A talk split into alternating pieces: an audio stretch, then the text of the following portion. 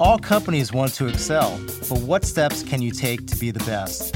In the competitive world of professional services, figuring this out is more important than ever.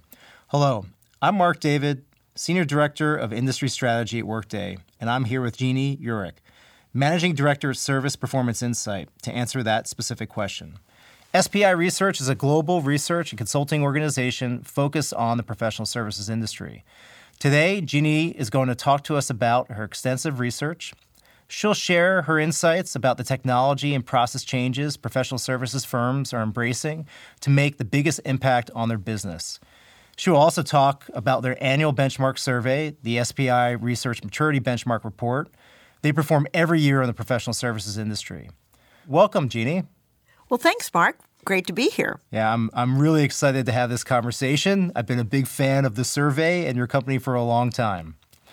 Jeannie, for our listeners, can you talk about SPI research and provide them some background of your firm? Sure. Service Performance Insight, SPI Research, has been in business for 14 years, and we're really the go to firm that looks at all aspects of the professional service industry. And just to put that in perspective, our benchmarks encompass this very global industry of independent management consultancies, architecture and engineering firms, marketing and advertising firms, IT consultancies, managed service providers. If you think of it, we're really moving into a knowledge based economy, and all of those segments of the economy are what we benchmark. Professional services is big business, Mark, as you might imagine. But just let me tell you some statistics about the U.S.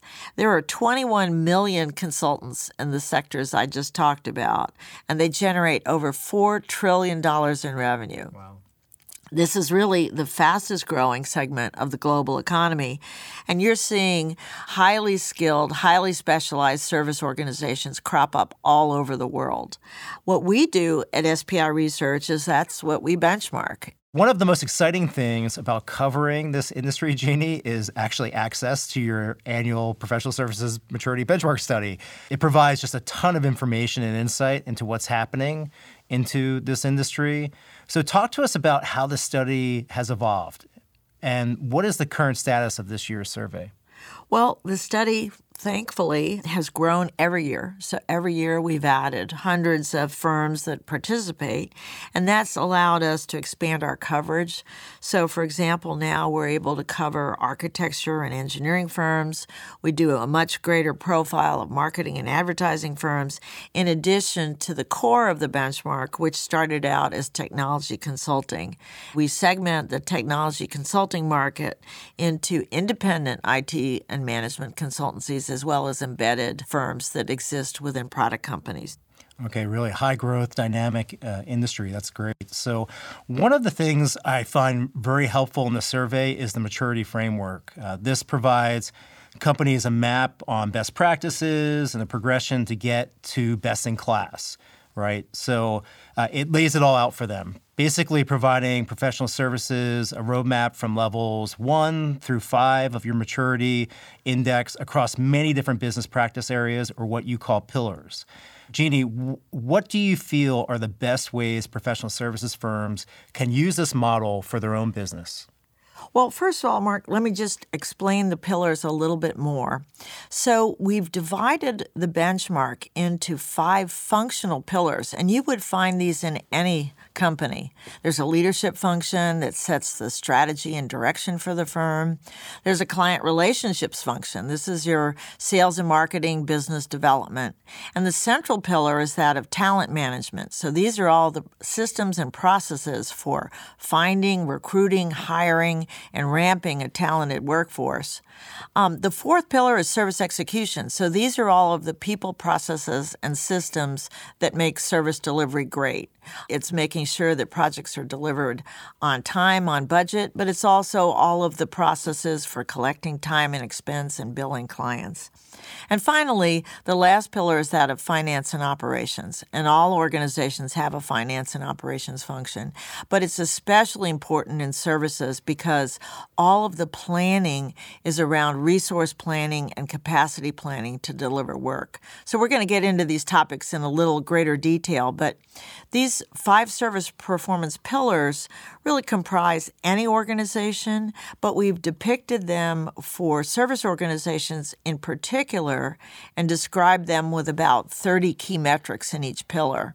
As organizations progress, they move from heroic level one maturity all the way up to fully optimized, and, and they're really rocking and rolling. How do these firms in this industry understand where they are today in the model, and how do the best companies come up with a plan to progress through it?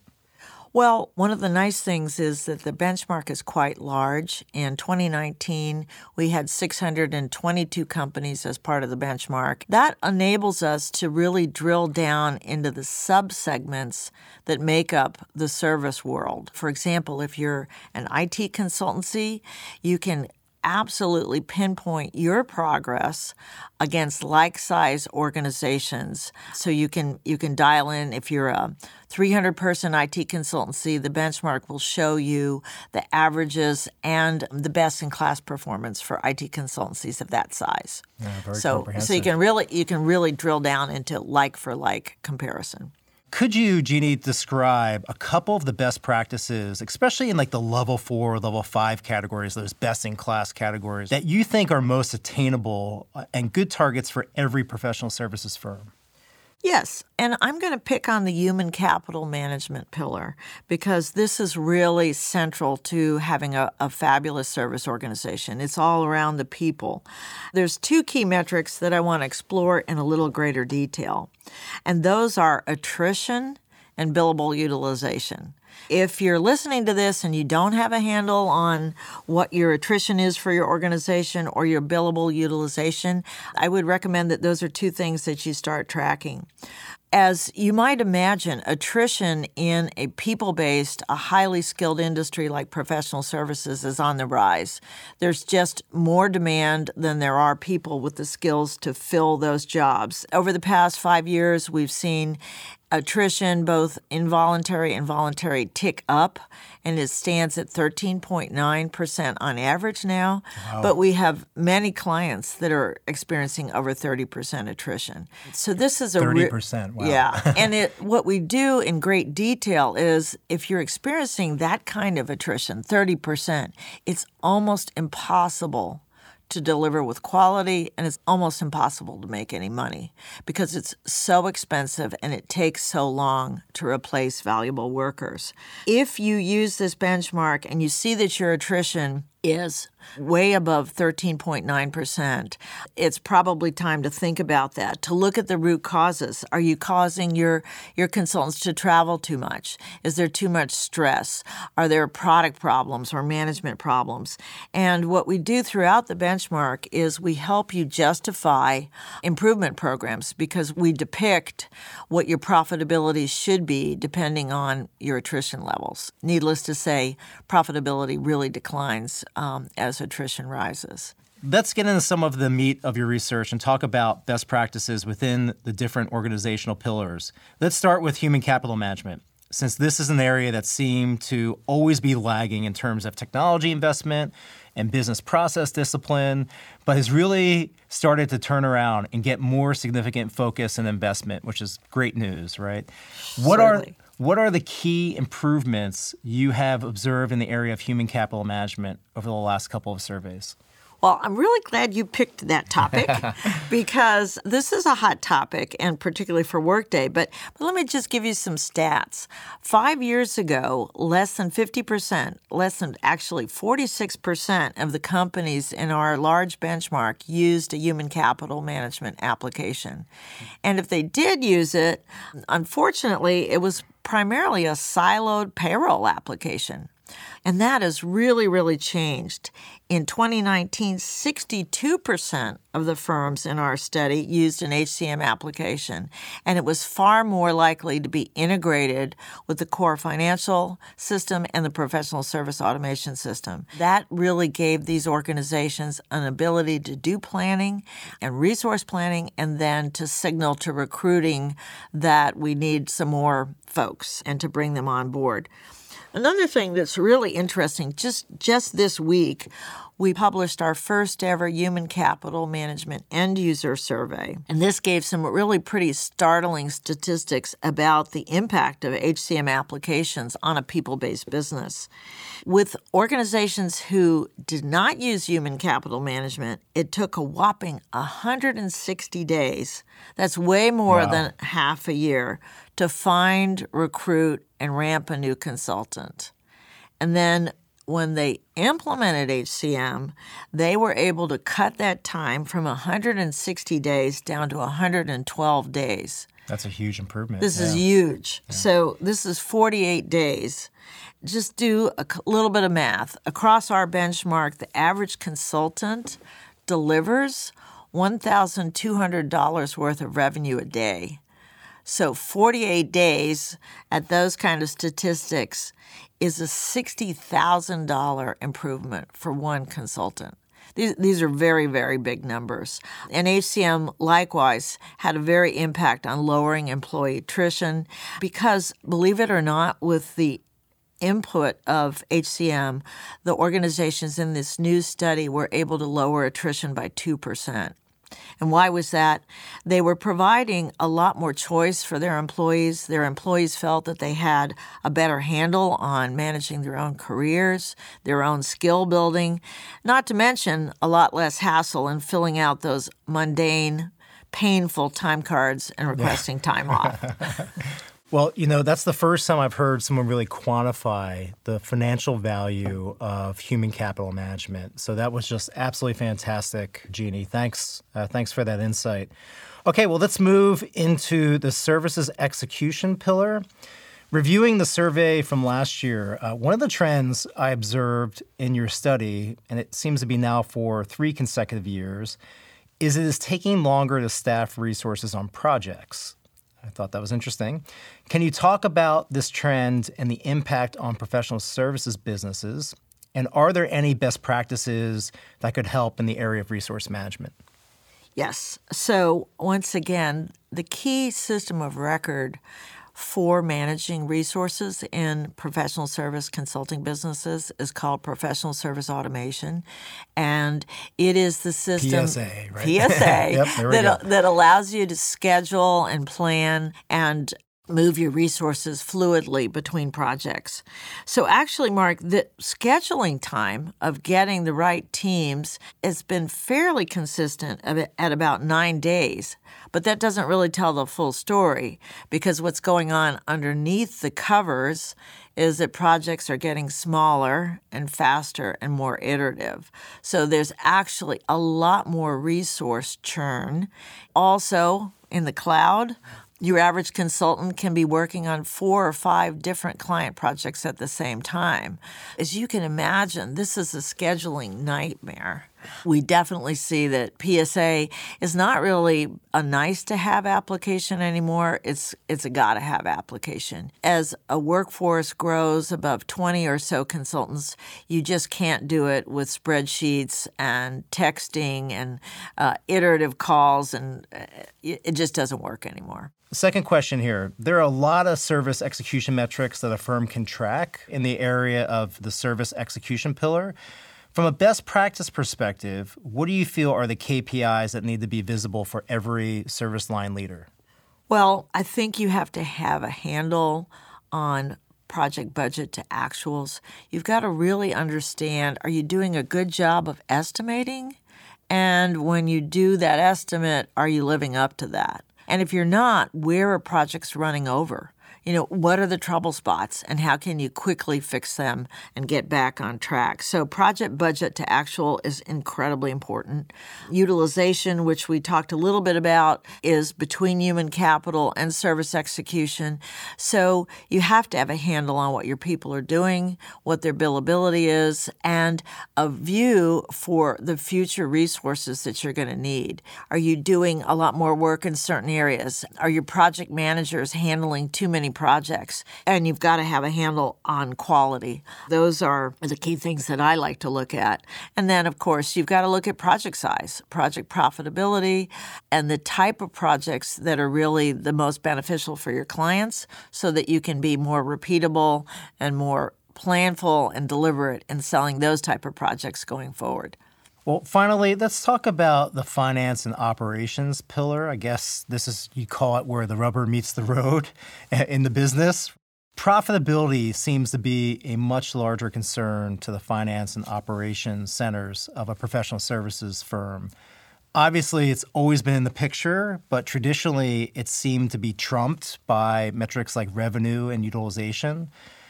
What best practices do you feel have the largest impact on profitability uh, for a professional services business? Well, I think that the finance and operations function within a service organization should really be leading the business. I think that the best organizations do much more modeling around capacity planning. They're looking at sales flow through models. They're trying to do a much better job of resource sizing. They've got a pulse on the type of projects that are really profitable and deliver a lot of value for clients. And they're harvesting through finance and operations a lot of the key metrics to make sure that there's more repeatability in the system. The other key thing about finance and operations in a people based business is to streamline everything. There's nothing more annoying for a high value consultant than not being able to get their expense reports in or to quickly be able to enter their timesheets or not to know where they're going to go on Monday. All of that is really the, the the realm of finance and operations is to make that as seamless and as visible and real time as possible for the whole organization.